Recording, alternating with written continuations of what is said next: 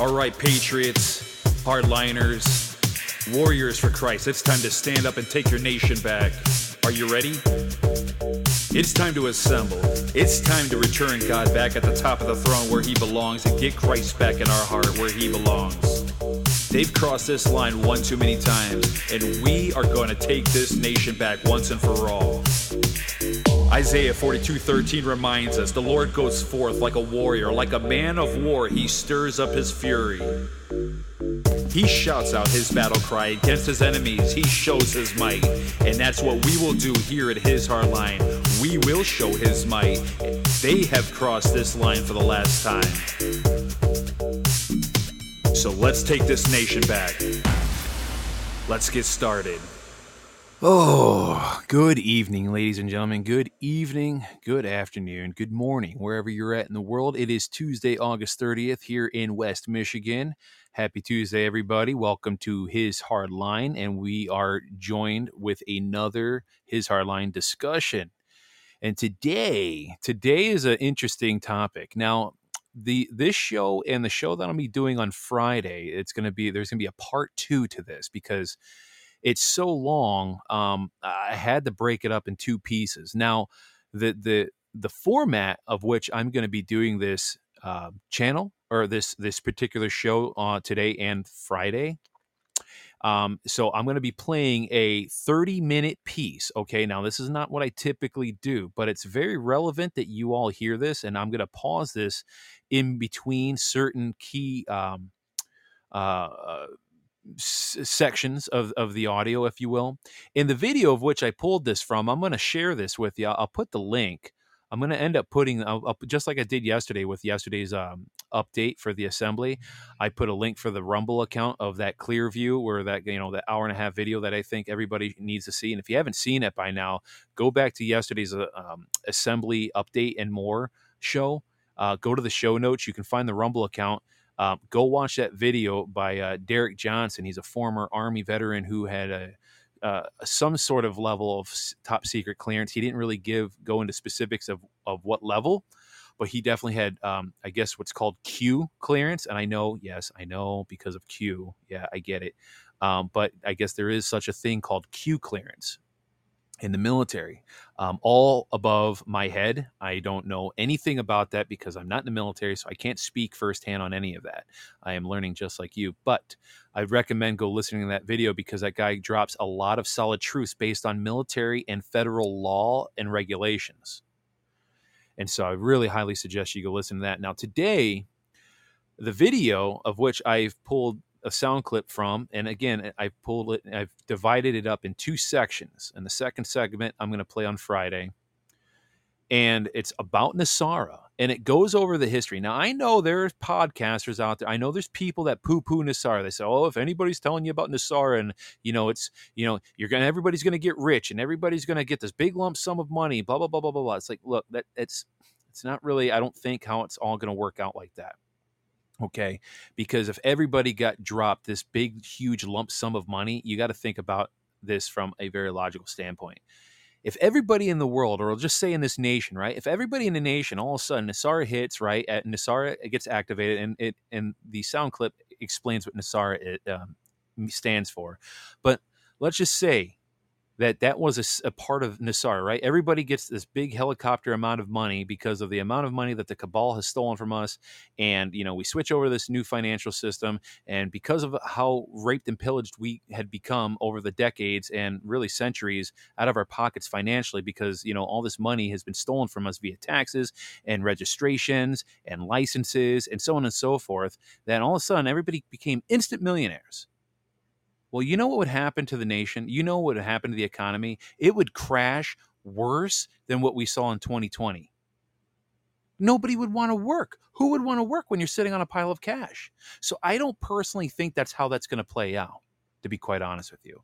NESARA goes way beyond just getting a big boatload of cash. Okay. Now, I think that there is going to be some sort of element to that to where maybe it, you know, there's certain amount of money. I don't know. I don't even want to assume. But the whole bottom line is, is there's so much to NESARA than what people are assuming and what people are only talking about was no taxes and, you know, we're going to get a boatload of money. It goes way beyond that.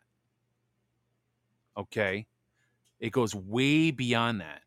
And actually, Destry just made a very solid point. If everybody becomes rich, then nobody will be rich. Think about it.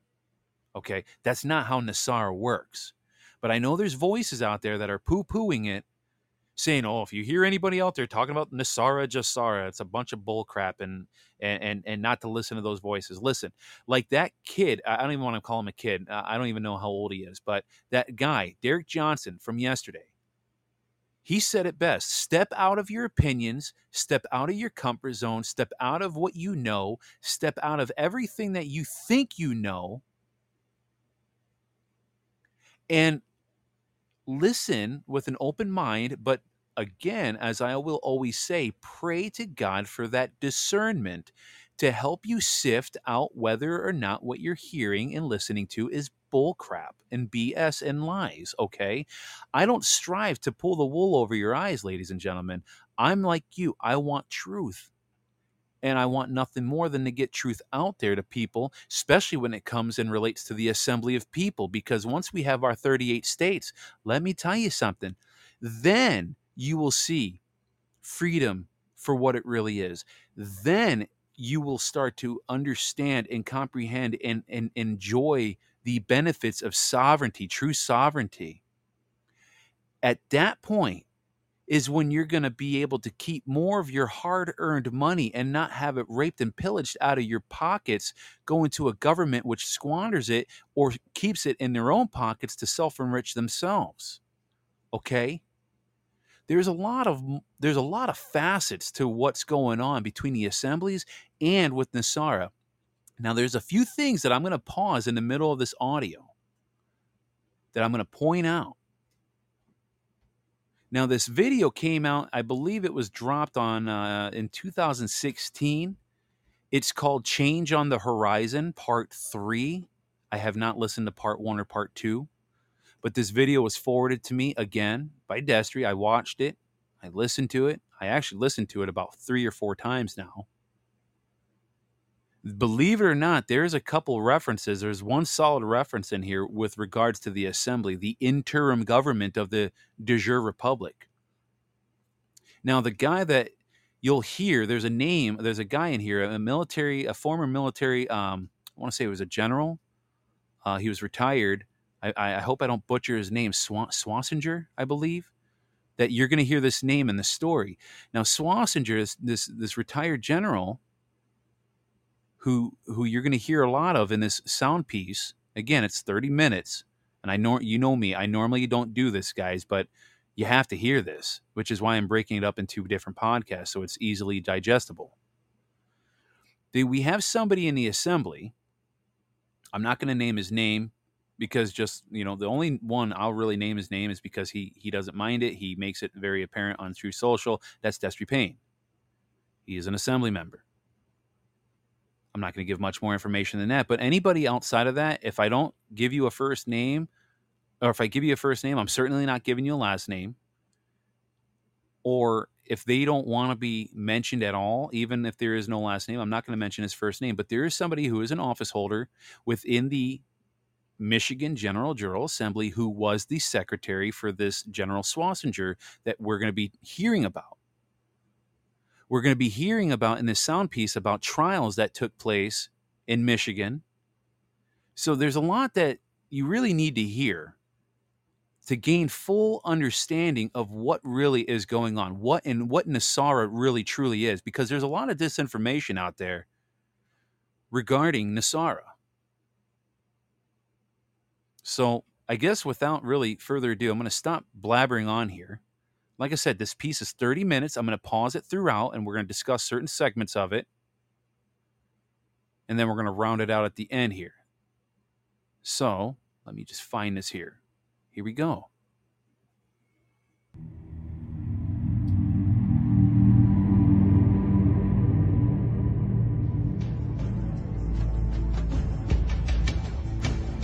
Since the fall of Atlantis, Satan and his minions have been working tirelessly to end all goodness on this planet.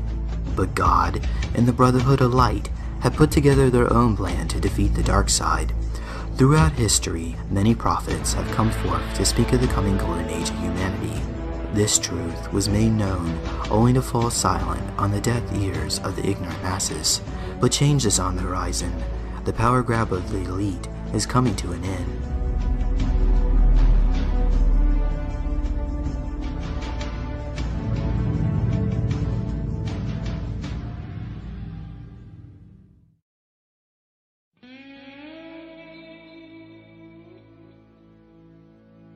With all their power and money, the bankers thought themselves to be above the law, but cracks were now appearing in their foundations. Angry Americans were beginning to fight back. A class action lawsuit was brewing, which would threaten to change the balance of power.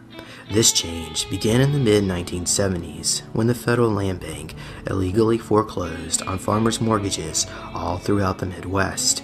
In each of these cases, the farmers were defrauded by the banks with the approval of the Federal Reserve System.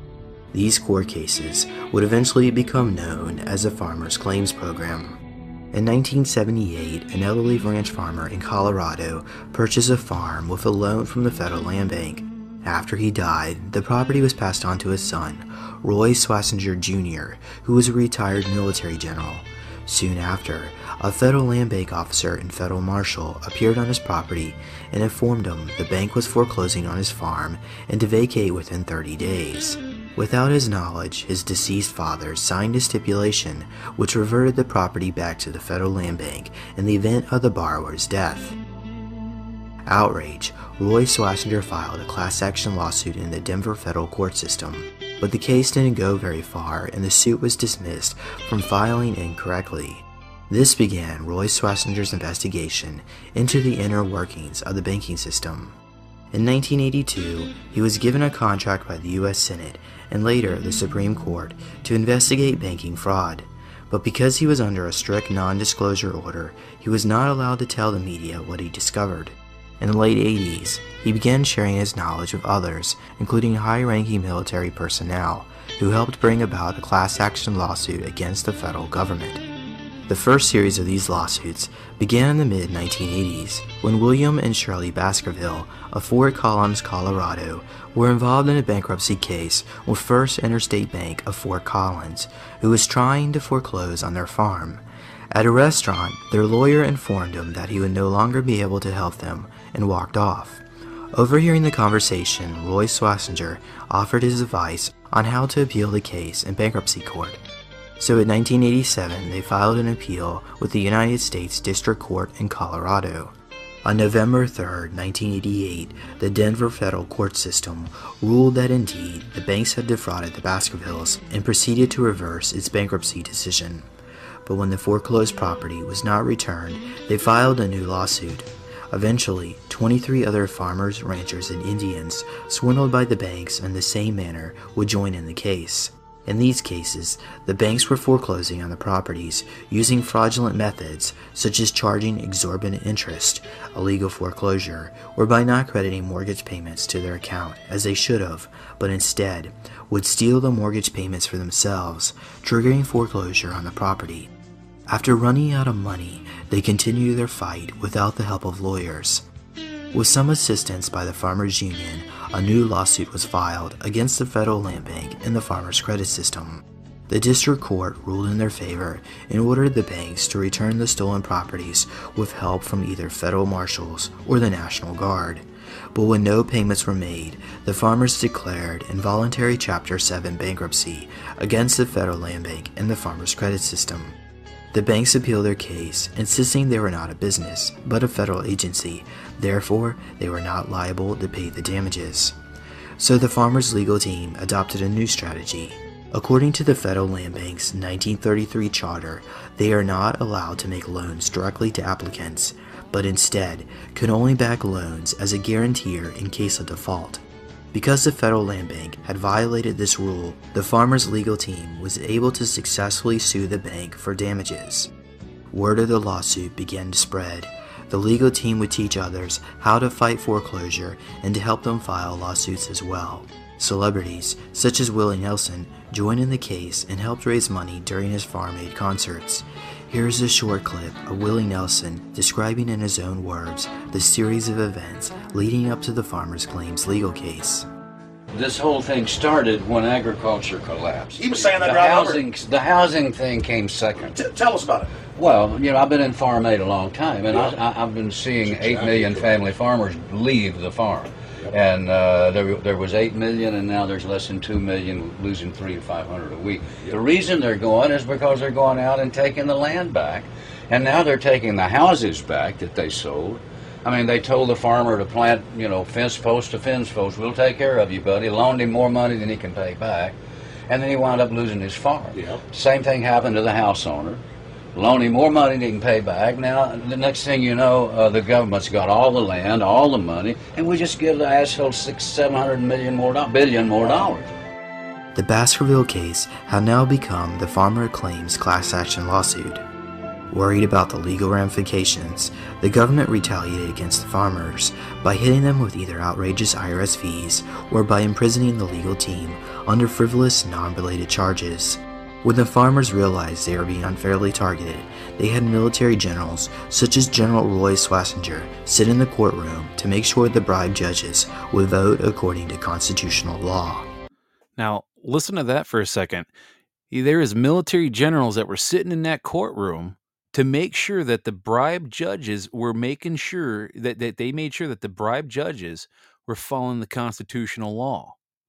Like I was saying yesterday, I truly see we have three governments right now. You got the military government, which has always been really since George Washington, because George Washington started the military government. And that you can read, I believe, I can't remember if I read that in The Culling of Man or the expose. I want to say it was the expose, The Great American Adventure. But you have a military government with its own set of rules and laws you got the federal government, which right now, the ones in charge of the federal government is the corporation, the United States corporation, which is foreign owned. And then the third government, which is the one that is reseating the seats that have been sitting vacant, you know, the you know, where the one that's returning to your original jurisdiction, that's we the people in assembly, and reseating the seats that have sat vacant since 1861. That's the interim de jure Republican form of government. That's the one that's coming back. This is why it's important we get our 38 states. But I, I, I digress a little bit. So if you pay attention to what he was just saying, you have a military, you got military generals sitting in a courtroom to make sure that the bribed and paid off judges follow constitutional law. That should tell you something right there. Let's continue. The farmers now, with a large team of knowledgeable people with the law behind them, filed a new case to claim additional damages from the fraudulent lending activities of the farmers' credit system. The government tried to settle, but they had already lost many cases and were now losing the appeals as well. More and more evidence was collected. According to the National Banking Act, all banks were required to register their charters with the Federal and State Bureau records. But none of the banks complied, allowing the legal team to sue the Farmers Credit System. Not only was the Farmers Credit System not chartered to do business with the American Banking Association, but so were other quasi government organizations, such as the Federal Housing Administration, the Department of Housing and Urban Development, and even the Federal Reserve Bank. The farmers' claim lawsuit was thrown out of court at each level, with the records purposely destroyed. So in the early 1990s, Roy Schwasinger brought the case before the United States Supreme Court. Some of the content of this case is sealed from public eyes, but most of it can be viewed today. Almost unanimously, the U.S. Supreme Court justices ruled that the farmers' union claims were indeed valid. Therefore, all property foreclosed by the farmers' credit system was illegal, and those who were foreclosed on would have to receive damages. In addition, they ruled that the U.S. federal government and banks had defrauded the farmers and all U.S. citizens out of vast sums of money and property. And furthermore, the court ruled the shocking truth that the IRS was a Puerto Rican trust, that the Federal Reserve was unlawful, that Yeah, you hear that? The IRS is a trust in Puerto Rico. And so the majority of our income taxes that we pay, just a little sidebar, yeah, that goes to the crown. That goes to Britain. Imagine that the income tax amendment was only ratified by four states and therefore was not a legal amendment, that the IRS code was not enacted into positive law within the Code of Federal Regulations, and how the U.S. government illegally foreclosed on farmers' homes with help from federal agencies. Irrefutable proof was presented by a retired CIA agent. He provided testimony and records of the bank's illegal activities to lead further evidence that the farmer union claims were indeed legitimate. The implications of such a decision were profound. All gold, silver, and property titles taken by the Federal Reserve and IRS must be returned to the people. The legal team sought assistance from a small group of benevolent visionaries consisting of politicians, military oh, what happened? generals, and business people who have been secretly working to restore the Constitution since the mid 1950s. Somehow, within their ranks, a four star U.S. Army general received title and receiver of the original 1933 United States bankruptcy. When the case was brought before the United States Supreme Court, they ruled in his favor, giving the Army General title over the United States Incorporated. Legal action was then passed on to the Senate Finance Committee and Senator Sam Nunn, who was working with Roy Schwasinger. I will tell you the price of buying back the United States government, it's $500 million a year. In the early 90s, Newt Gingrich and the Republicans got together. Their plan is now on the street. It's been exposed by a Columbia professor. They concluded that they could buy the United States government from school board to state house to White House for $300 million a year, and by golly, they did. With help from covert congressional and political pressure, President George H.W. Bush issued an executive order on October 23, 1991, which provided a provision allowing anyone who has a claim against the federal government to receive a payment as long as it's within the rules of the original format of the case. According to the Federal Reserve Act of 1913, all present and succeeding debts against the U.S. Treasury must be assumed by the Federal Reserve. Thus, the farmers' legal team was able to use that executive order to not only force the Federal Reserve to pay out damages in a gold backed currency, but allow them to receive legal ownership over the bankruptcy of United States Incorporated. To collect damages, the farmers' legal team used an obscure attachment to the 14th Amendment, which most people are not aware of. After the Civil War, the government allowed citizens to claim a payment on anyone who suffered damages as a result of the federal government failing to protect its citizens from harm or damages by a foreign government. President Grant had this attachment sealed from public eyes, but somehow someone on the farmers' legal team got a hold of it.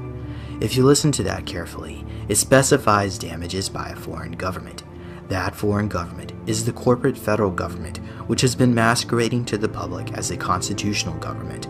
Remember, this goes back to the Organic Act of 1871 and the Trading with the Enemies Act of 1933, which defined all citizens as enemy combatants under the federal system known as the United States. The Justices and Farmers Legal Team recognized how evil and corrupt our federal government had become, and to counteract this, they added some provisions in the settlement to bring the government back under control. First, they would have to be paid using a lawful currency, backed by gold and silver, as the Constitution dictates. This would eliminate inflation and gyrating economic cycles created by the Federal Reserve System. Second, they would be required to go back to common law instead of Admiralty law under the gold fringe flags. Under common law, if there is no damage done or harm done, then there is no violation of the law. This would eliminate millions of laws which are used to control the masses and protect corrupt politicians. Lastly, the IRS would have to be dismantled and replaced with a national sales tax. This is the basis of the NESARA Law. When the legal team finally settled on a figure, each individual would receive an average of $20 million payout per claim, multiplied by a total of 336,000 claims that are filed against the US federal government, the total payout will come out to a staggering $6.6 trillion. The US Supreme Court placed a gag order on the case, struck all information from the Federal Registry, and placed all records in the Supreme Court files. Up to that point, Senator Sam Nunn had kept the Baskerville case records within his office. A settlement was agreed to out of court, and the decision was sealed by Janet Reno, Because the case was sealed, claimants are not allowed to share court documents to media outlets without violating the settlement, but they can still tell others about the lawsuit. This is probably why you haven't heard about this. In 1991, General Roy Schwasinger went before a Senate committee to present evidence of the bank's and government's criminal activity. He informed them how the corporation of the United States was tied to the establishment of a New World Order, which would bring about a fascist one world government ruled by the international bankers.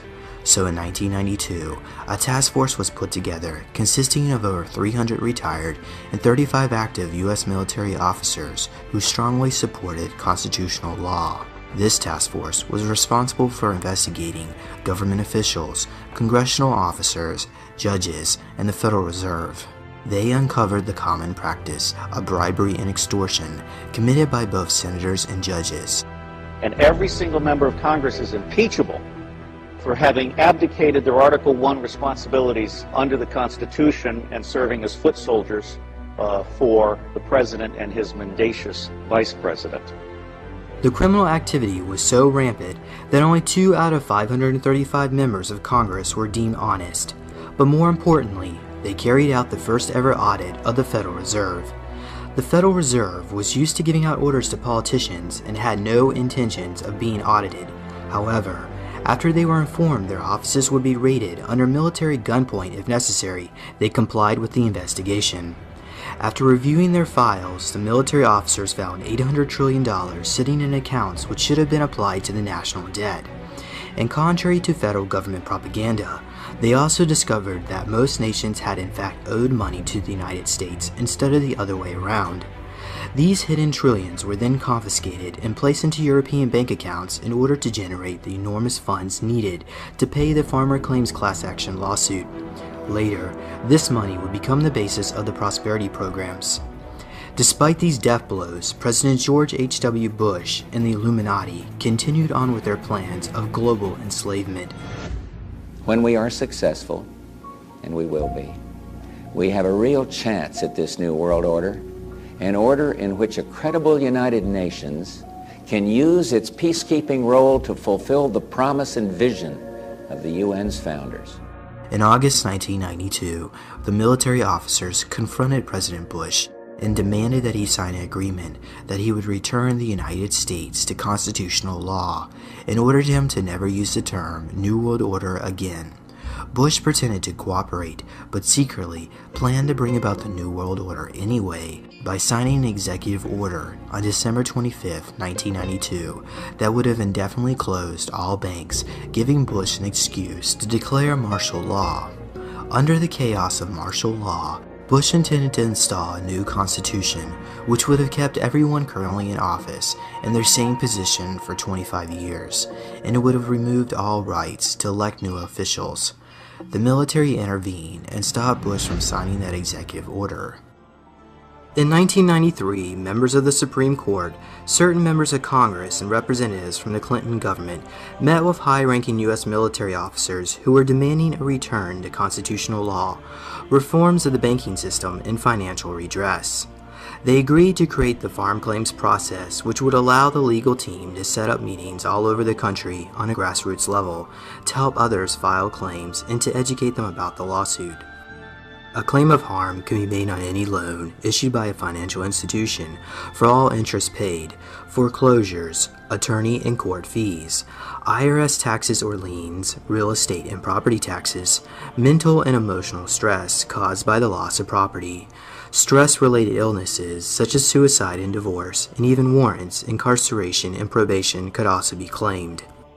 But the Clinton government undermined their efforts by requiring the farm claims to use a specific form designed by the government.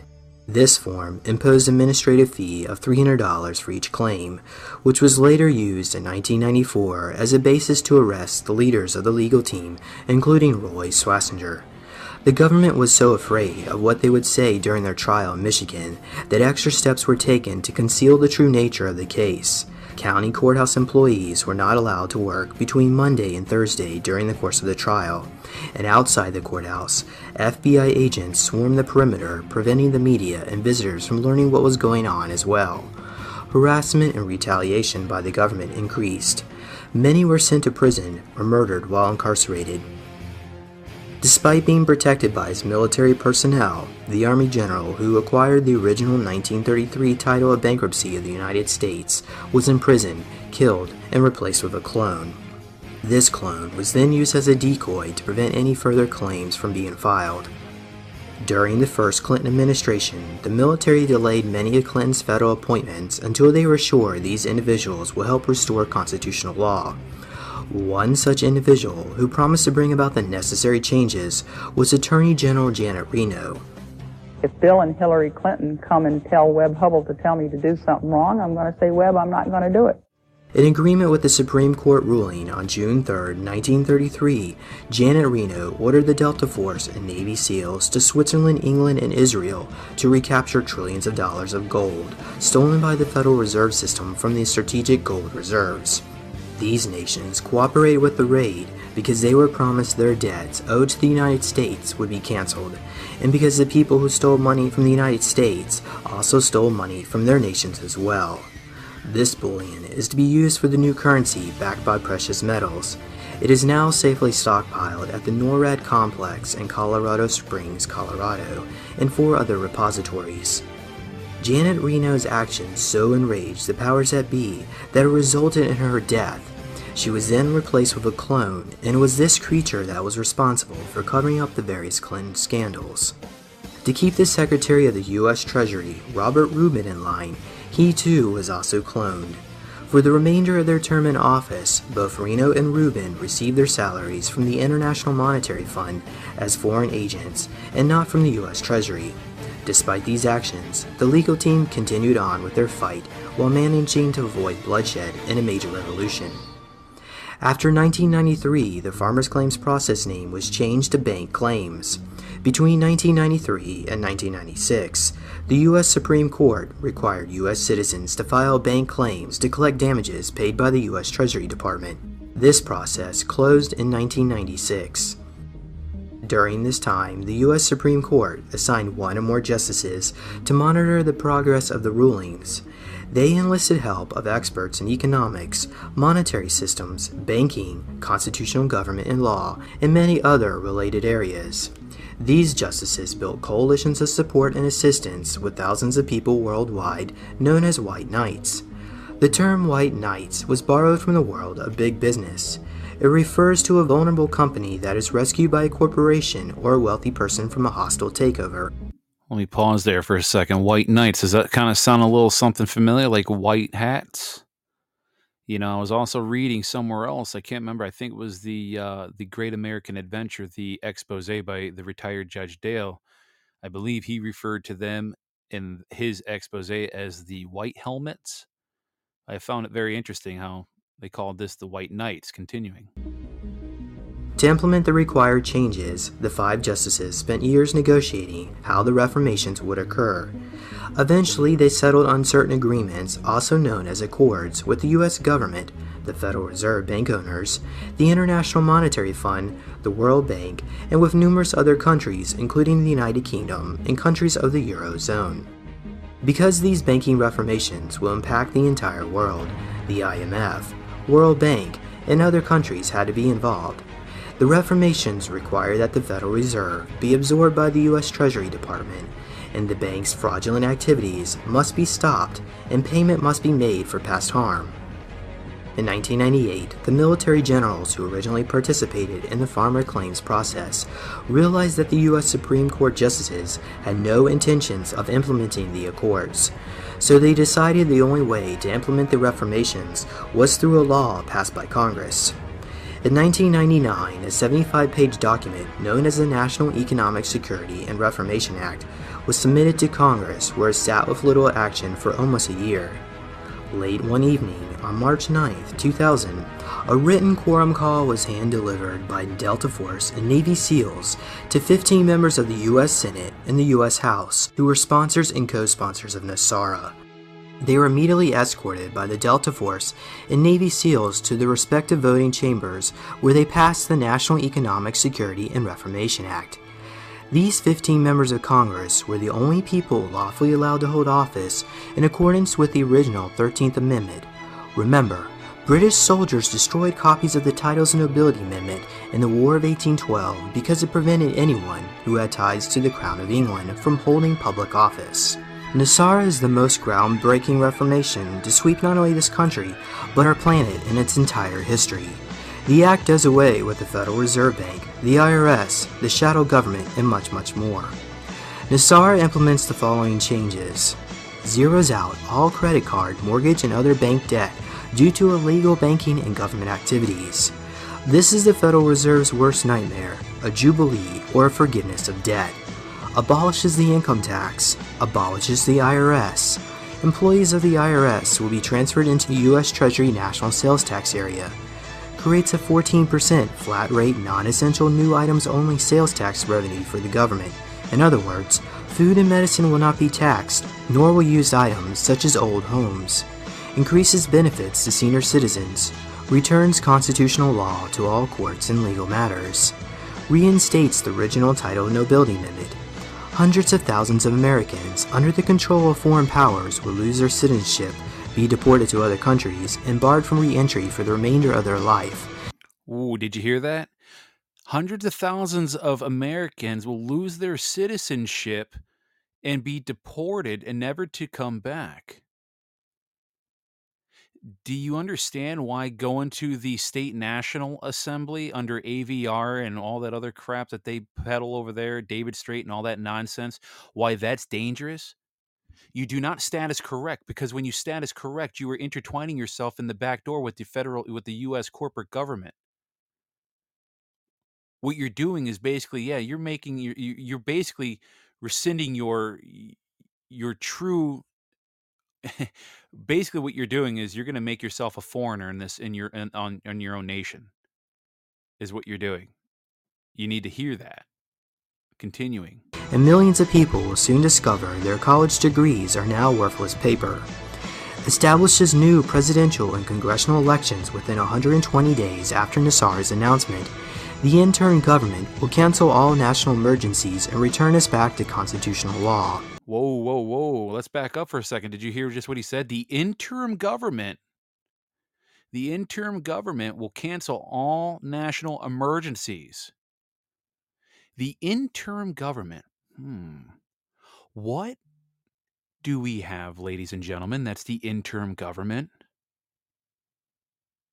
I think that would be the National Assembly, you know, the one that's returning back to constitutional law, you know, law of the land, common law the de jure Republican form of government. I think that's the interim government that he's referring to. Continuing. Monitors elections and prevents illegal election activities of special interest groups. Creates a new U.S. Treasury rainbow currency backed by gold, silver, and platinum precious metals, ending the bankruptcy of the United States, initiated by Franklin Roosevelt in 1933 forbids the sale of American birth certificate records as chattel property bonds by the U.S. Department of Transportation, initiates new U.S. Treasury bank system in alignment with constitutional law, eliminates the Federal Reserve System. During the transition period, the Federal Reserve will be allowed to operate side by side of the U.S. Treasury for one year in order to remove all Federal Reserve notes from the money supply, restores financial privacy, retrains all judges and attorneys in constitutional law, ceases all aggressive U.S. government military actions worldwide, establishes peace throughout the world, releases enormous sums of money for humanitarian purposes, enables the release over 6,000 patents of suppressed technologies that are being withheld from the public under the guise of national security, including free energy devices, anti gravity, and sonic healing machines. I want the American people to know today that I am still committed to working with people of good faith and goodwill of both parties to do what's best for our country. Because President Clinton's clone had no interest in signing NESARA into law, on October 10, 2000, under orders from U.S. military generals, the elite Naval SEALs and Delta Force stormed the White House and under gunpoint forced Bill Clinton to sign NESARA into law. During this time, Secret Service and White House security personnel were ordered to stand down, disarmed, and allowed to witness this event under a gag order. From its very inception, Bush Sr., the corporate government, major bank houses, and the Carlyle Group have opposed NESARA.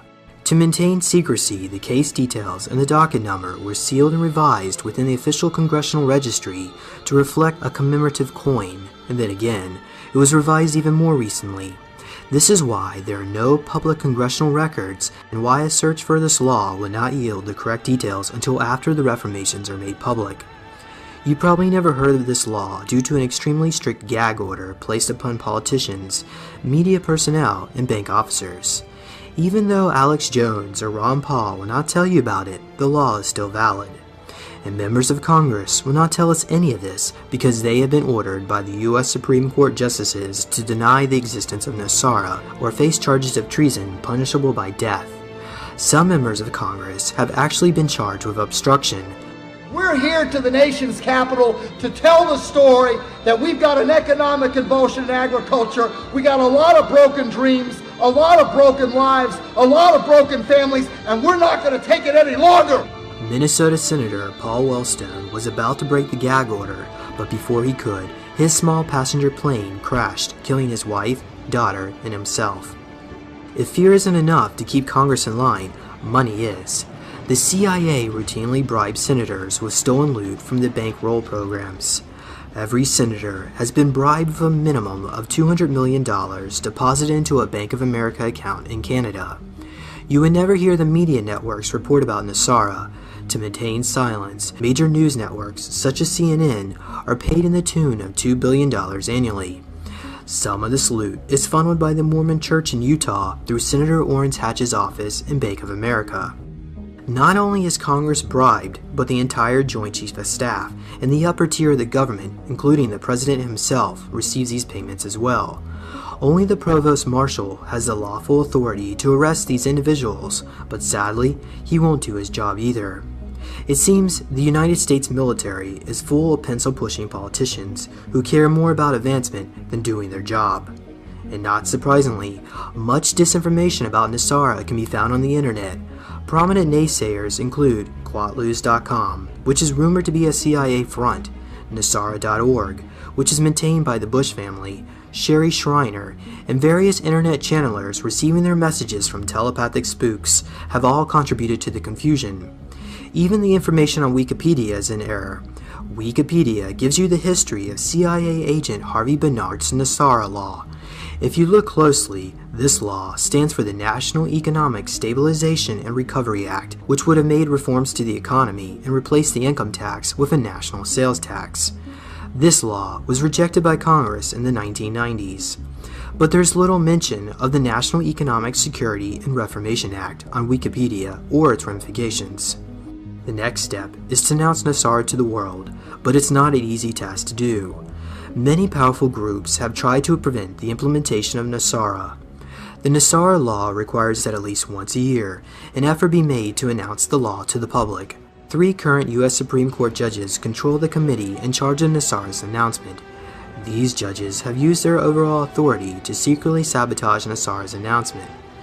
In 2001, after much negotiation, the Supreme Court justices ordered the current Congress to pass resolutions approving NESARA. This took place on September 9, 2001, 18 months after NESARA became law. On September 10, 2001, George Bush Sr. moved into the White House to steer his son on how to block the announcement. The next day, on September 11, 2001, at 10 a.m. Eastern Daylight Time, Alan Greenspan was scheduled to announce the new U.S. Treasury bank system, debt forgiveness for all U.S. citizens, and abolishment of the IRS as the first part of the public announcements of NESARA. Just before the announcement at 9 a.m., Bush Sr. ordered the demolition of the World Trade Center to stop the international banking computers on floors 1 and 2 in the North Tower from initiating the new U.S. Treasury bank system. Explosives in the World Trade Center were planted by both CIA and Mossad operatives and detonated remotely in Building 7, which was demolished later that day in order to cover up their crime. Remote pilot technology was used in a flyover event to deliver a payload of explosives into the Pentagon at the exact location of the White Knights and their new Naval Command Center, who were coordinating activities supporting NESARA's implementation nationwide. With the announcement, NESARA stopped dead in his tracks. George Bush Sr. decapitated any hopes of returning the government back to the people. While CIA agent Osama bin Laden is made into the boogeyman, the country dashed off to fight a war on terror. The events of 9 11 eventually led way to the slaughter of the Iraqi people. To keep the public unaware of the carnage, the official death count of U.S. soldier and Iraqi civilians is purposely underreported. Deceased U.S. soldiers are either being dumped into the Persian Gulf or replaced with clones. As of 2009, the total death count of Iraqi civilians now surpasses a staggering 1.6 million people. The same Cook statistics apply to the death totals on the day of 9 11. According to the government, 2,752 people died that day, when in actuality, 30,700 people had died. No one questions the insanely small numbers given out by the government because New York City is a large place. People who have lost loved ones do not make contact with other survivors, so they have no way of knowing how many people have truly died.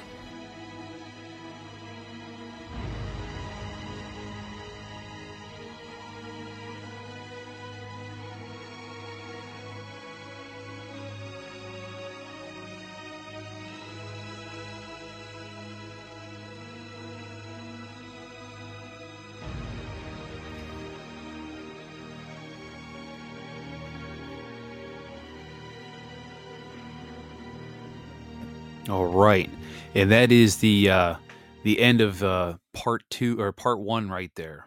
Okay, and I will post a link for the full video because, like I said, it's about an hour long. Um, it was released, if I recall correctly. I don't have the uh, YouTube channel right up in front of me, but I believe it was re- it was released back in 2016. Now, remember, this is just right before Trump became president. This is when he was running for president.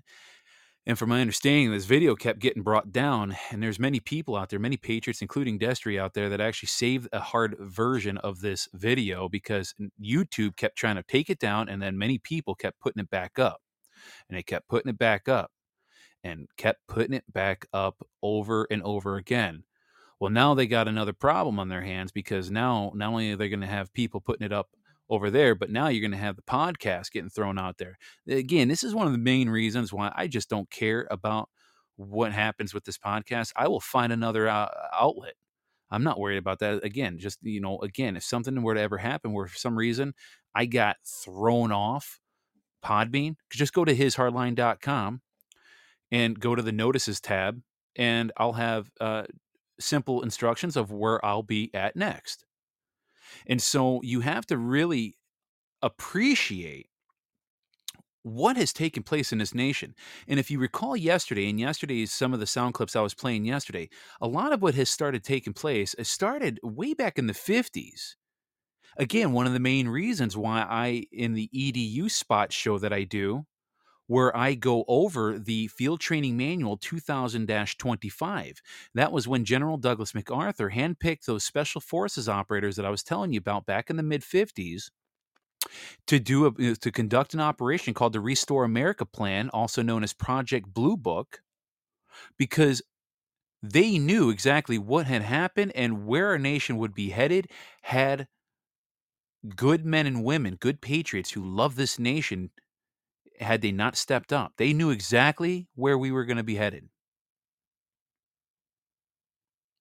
And so when we listened to Derek Johnson yesterday on some of those sound clips that I played, he was saying a little story about I, I don't know I, I was I was a little fuzzy on exactly where he was at when he was saying that he and another veteran who was in his like mid or late 80s but served in the military back in the 50s, he said that he mentioned a few key words to this 80 some year old veteran, and his eyes lit up and was saying, Oh my gosh, it's happening. It's happening. I'm not going to sit here and claim I understand and comprehend the full scope of what's going on because, quite honestly, I don't. I am with all of you right now. I'm in the passenger seat just like all of you. The only one that's driving this car or steering this ship is God. I have no idea where this is going to lead. I have uh, ideas and I have had people, you know, that uh, have a little bit closer ties to this than I do, that have their ideas that I've been told to. And that's why I think a lot of what we're going to see here in the next few months is going to be very interesting. Now, remember, September is the last month of the fiscal year. So it should be very interesting to see what happens, not just in September, but then going into the new quote unquote fiscal year in October. I personally think it's October that we're going to see a lot of nuttiness. To be quite honest with you, that's just an assumption. I'm not privy to any spe- you know specific information, but we are going to see some pretty insane times here in the next few months leading to the end of the year. Times I don't think many people are really uh, know the full scope, including myself. I don't think we really fully understand the full scope of what's about to come. And when I say what's about to come, not that like everybody's going to die and the whole world's going to burn up and go up in smoke, but I'm talking about events that I don't think we have ever seen in the history of this nation or maybe even the history of this world, to be quite honest with you. I think it's going to be very spectacular. And so I found it very interesting though when I was listening to this video and he was going over all of the economic, you know, all the benefits of when the National Economic um, Securities and Reformation Act, also known as NESARA, when that gets implemented, did you hear out of all those benefits, right? Did you hear at all a big boatload of money is going to get, you know, hit everybody's bank accounts? No. What you heard was a wipeout of all debt that includes mortgages, car loans, um, that's a popular one, student loans. Okay, it didn't say we're all going to get a big boatload of money. Because all the loans and mortgages that we've ever signed up for, okay, yes, and, and, and yes, part and parcel, we have signed up for them. So that was part our, our fault. But however, we were also deceived by a very evil criminal syndicate ran and operated by the elite and cabal that has been in operation for hundreds, if not thousands of years. Thousands of years. But nowhere in that whole list of benefits of the implementation of NESARA did they say that you were going to receive a huge boatload of money and you're going to be rich beyond your wildest dreams. No. Now, if you're smart and you and take your fiat worthless dollars and put it into precious metals like silver and gold and maybe, I don't know, land, then you stand to set yourself up to, you know, prosper. But you're not going to become rich. You're not going to get a boatload of money. That's not how that works. Yeah, you'll get your debts wiped out. Now, that will be amazing. Now, to me personally, I don't need a big boatload of money because you know what? Nothing good in life comes free. But I will say this if all loans got wiped out, I'll be a happy camper. You know how wealthy I'll feel right then and there? Being, you know, knowing that, oh man, I have this house and I don't have any more mortgage payments because, again, it was all done fraudulently through a very evil scheme by the banks. I mean, it really is interesting. And when we return back to sound constitutional money backed by precious metals, yes, we will still have banks and we will still have loans, but you will have good, solid, lawful loans, not ones that pilfer every red cent out of you.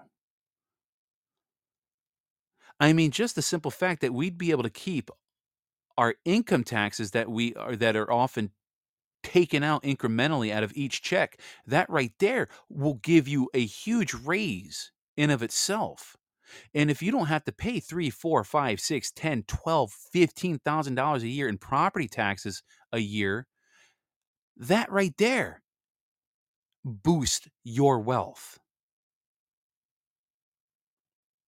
the only money that, that that he was talking about in that video that would be you know large sums of money that would be given out is for humanitarian purposes. Now what that looks like i don't know. But for humanitarian purposes. Destry was just saying right here jfk was the first attempt at returning to self-governing. And NESARA was the second attempt to return to self-governing and now the National Assembly is the third and final attempt to return to self governing. This is the third and final attempt. If we fail at this, ladies and gentlemen, I don't know what lies over the horizon.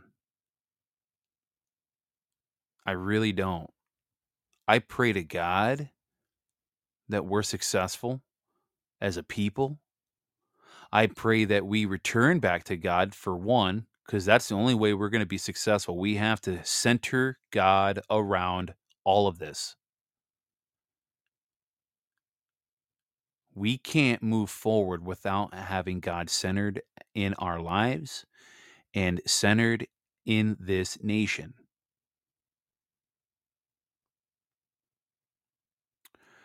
It's going to be very interesting to see what's going to be coming down the line. So we will be back on Friday. I sent Donna Brandenburg, by the way, I sent her a message via text. Um, I know she has me scheduled according to Telegram to come on her Brandenburg News Network show on Friday at 8 a.m. for like a couple hours. But I have so much I need to get to on this show. I, sent her a text. I said, "Hey, look," I said, "Donna, um, I said, I'm still going to continue with my show, His Hardline Discussion, on Friday at 8 a.m.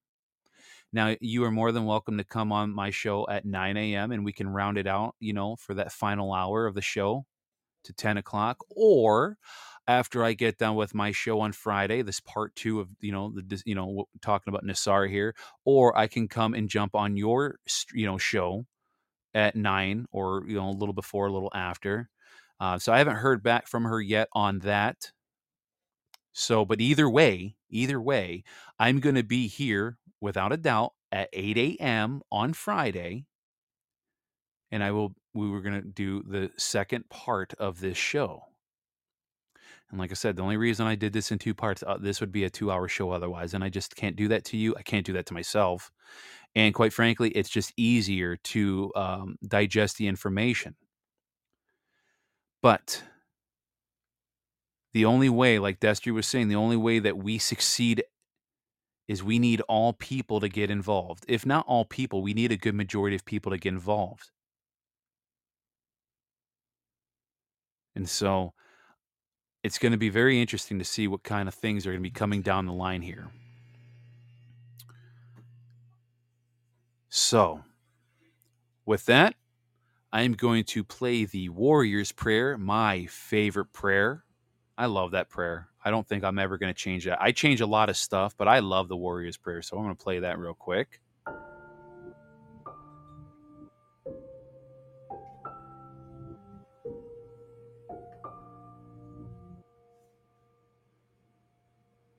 Heavenly Father, your warrior prepares for battle.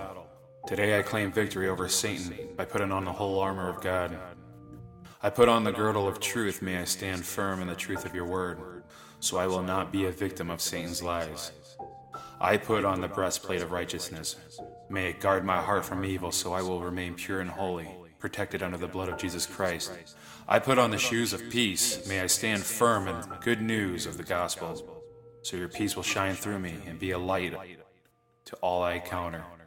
I take the shield of faith. May I be ready for Satan's fiery darts of doubt, denial, deceit, so I will not be vulnerable to the spiritual defeat. I put on the helmet of salvation. May I keep my mind focused on you, so Satan will not have a stronghold on my thoughts. I take the sword of Spirit. May the two edged sword of your word be ready in my hands, so I can expose the tempting words of Satan. By faith, your warrior has put on the whole armor of God. I am prepared to live this day in spiritual victory. Amen. Amen. Indeed. And I want to add to that because it is important to me. I also want to add to that prayer that you all have a not just a blessed night, but I hope you all are prosperous in your lives, in your marriages, in your families. I pray that you all have abundance in good health because health, good health is so important. It is so important. And I just pray that everybody takes extra steps and measures to lead a healthier life. I'll share something with you right now. I'm going to tell you um, real quick before we end this. Um, I'm I'm in the process of losing weight now. Before COVID came about, that whole scam, I had actually was at, at one point I was 267 pounds. I was 267 pounds. Now I'm 6'3, so fairly tall. So the weight was stretched out pretty well. I didn't look like a big fat blob, but I was still heavy enough that my blood pressure was going through the roof. But anyway, long story short, I decided to do the keto diet. The you know the lead a ketogenic lifestyle. I should say. I hate the word diet. And I had lost about almost 50 pounds, 49 to be exact. And my doctor, the year that I was overweight, he told me, he says, Your blood pressure is severely high. You don't get that under control, you're going to have to get some medication. I said, Okay, no problem. Well, I started reading books on keto and ketogenic diets, and like eat, there's books like Eat the Yolk and Grain Brain and Wheat Belly and Lies My Doctor Told You or Lies Your Doctor Tells You and stuff like that, and Effortless Healing, like so many good books and then the following year I went for my annual physical and he you know we did blood panels and to sum it up he said your cholesterol, excuse me, not blood pressure, your cholesterol had dropped 20 points. He goes, it's back into the normal range. He goes, what did you do? And I looked at him. I said, Doc, if I told you, you are going to hate me because all doctors that are in your field who don't know any better absolutely can't stand what I'm about to tell you. He goes, well, what? So I'm just, I'm on the keto, you know, I'm, I'm leading a ketogenic lifestyle. I said, I just eat proteins, fats, and uh, a lot of fruits and vegetables, mostly f- uh, vegetables, because you know fruit is not really you know ketogenic friendly. So I guess you could say I was leading a more of a paleo hunter gatherer type of diet, right? Just real food. and and and and he and by the way, yeah, Lizanelle, he actually did notice I lost a lot of weight. He noticed I lost the 49 pounds. And so he asked me, he was baffled. He goes, What did so he goes, Okay, so you did the keto you know, the keto thing. What do you primarily eat? I said, I'm gonna give you a heart attack if I tell you, Doc. He says, Well, try me. I said, I eat a lot of bacon and eggs. Well, how much bacon do you eat? I don't know, about a pound every other day. A pound every other day? Yup. What else do you eat? I said, I make I put I smother my broccoli in butter, Kerrygold butter and salt. You what? Yeah. Well, would you eliminate out of your diet? I said breads, pizza, cereal, pasta, crap, cake, brownies, cookies, you know, the crap that really appeals to your, you know, inner fat boy. He goes, Well, that's all you did? I said, Doc, I said, it's very simple. When you eat carbs and you eat fat, saturated fat is good for the body. Salt is good for the body. But when you eat fat, in combination with carbs, especially carbs that come from bread and sugars and stuff like that, the fat stores on your body and your body burns the carbs first. Hence why we get fat. I said, now you eliminate all the carbs, other than the carbs that you get through like tomatoes and stuff like that. But I'm talking pastas, breads, pizza, stuff like that, sub sandwiches. I said, you eliminate all that and you just stick to real food and real meat protein, fat, vegetables, basically God's food, and you stay away from all that garbage, guess what? Your body becomes fat adaptive. So now when it burns all the carbs out and it has no energy to burn, it has nothing to burn up, it switches over to burning the fat off your belly out of, you know, that visceral fat and fat from other areas like your face. He couldn't believe it. I told him about how I fermented my own vegetables to improve my uh, gut flora because that is a very important aspect uh, with our lives in order to be a, living very healthy. I'm sorry to go on this tangent. Obviously, I, I, take a lot of passions, but ever since COVID happened, I got back to drinking. You know, I was so depressed with what was going on. I was drinking heavily. Uh, that's when my marriage was about to go south because I was engaged in just, I was just terrible. I was a terrible husband. Well, I got my act together there, but I still had the weight. So no more getting fat shamed. I got fat shamed at work, and then I got fat shamed when I went to the Kalahari uh, indoor outdoor water park. I wanted to go down a certain water slide, and they said uh, they said uh, they said um, uh, so they put you on this big giant scale, and it says if you're by yourself, you if you're over 250 pounds, you cannot go down the slide by yourself if it's like a tube, you know, two a, a two plus a one or two person tube. Well, my niece wanted to go by herself, as I wanted to go by myself, but apparently, if you go together as two people, you could be 450 pounds. Well, I was going to go down by myself. So he's like, all right, step on the scale, sir. I said, okay. So I stepped on the scale. The light turned red. It doesn't give you numbers, it just turns red or green. Red apparently means I was a fat, chunky butt, over 250 pounds, and I couldn't go down that particular slide by myself. So the attendant comes over to me, goes, uh, Sir, come here. I said, Uh oh. And uh, he goes, Well, uh, we got to talk. Um, and I looked at him. I said, It's not going to work out, is it? He goes, No, it's not going to work out. and when, and when I went, when I told my wife that, she was like, "Man, it sounds like the water attendant was breaking up with you." I'm like, "Yeah." I said, "I got fat shamed at the top of that water tower. It was humiliating." And I got fat shamed at work. I had a guy, the skinniest guy in my fleet. I was finishing up my shift, and he walks up. He's a good guy. I like Steve. Steve's a good guy, but he walks up, goes, "What's going on, Mister Jones?" I said, "Not a whole lot." He goes, "Huh? Like what?" He goes, "Gaining a few lbs there, aren't you?" I was like, "Huh?" Like, what do you mean? He goes, Yeah, gaining a few LBs. What do you think of that? I looked at him like, dude, I don't think much of that. I said, You actually kind of hurt my feelings, bro. I said, Man, I said, easy for you to say, you skinny, bald, you know what? And he is. He's got a shaved head, but you know, he's a good guy. He's funny. But anyway, that's the end of my tangent. But yeah, so I, I say all that to say this. I am getting back to eating real food again. I am eliminating all the garbage. No more sugars. No more no more Crumbl cookie. It's so sad. No more Jimmy John's. No more pizza.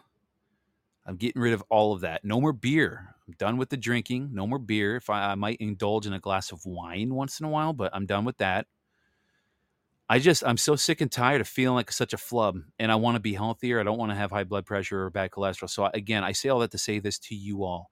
I pray that you all take the necessary steps to lead a healthier life because it is very important, especially if you have kids or you have grandkids. You want to live a long life. You know, my poor aunt, she died at the age of 53 a few weeks ago. 53. She didn't even have a chance to have her own grandchildren. 53. And so I just pray you all have great health and that God blesses you all with prosperous abundance in health. It's important. And so, anyway, as I always say, what do I always say? Here at His Hard Line, you know. We are firm, we are steadfast and we are uncompromising. That's what we always say. The enemy has crossed that line for the last time, and we rely on protection of divine providence, and we will do our part as warriors for Christ to hold that line. Like I said, as it states in Joshua 1 9, I command you, be strong and steadfast. Do not fear nor be dismayed, for the Lord your God is with you wherever you go. Now proceed forward, hardliners, and never waver. This is your land, this is your country, and this is your life. Own it and protect it. Have a blessed day or night wherever you're at in the world, and we will see you back here tomorrow. Thank you for joining us.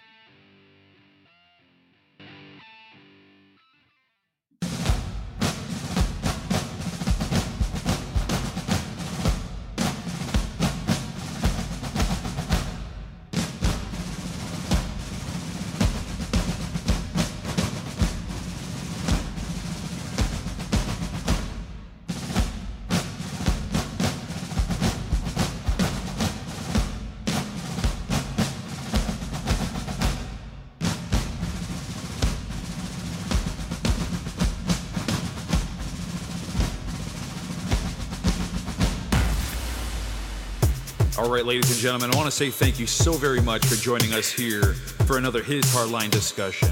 Don't forget to share this website, www.hishardline.com. Share this podcast far and wide. And remember, as it states in Joshua 1 9, I command you, be strong and steadfast. Do not fear nor be dismayed, for the Lord your God is with you wherever you go.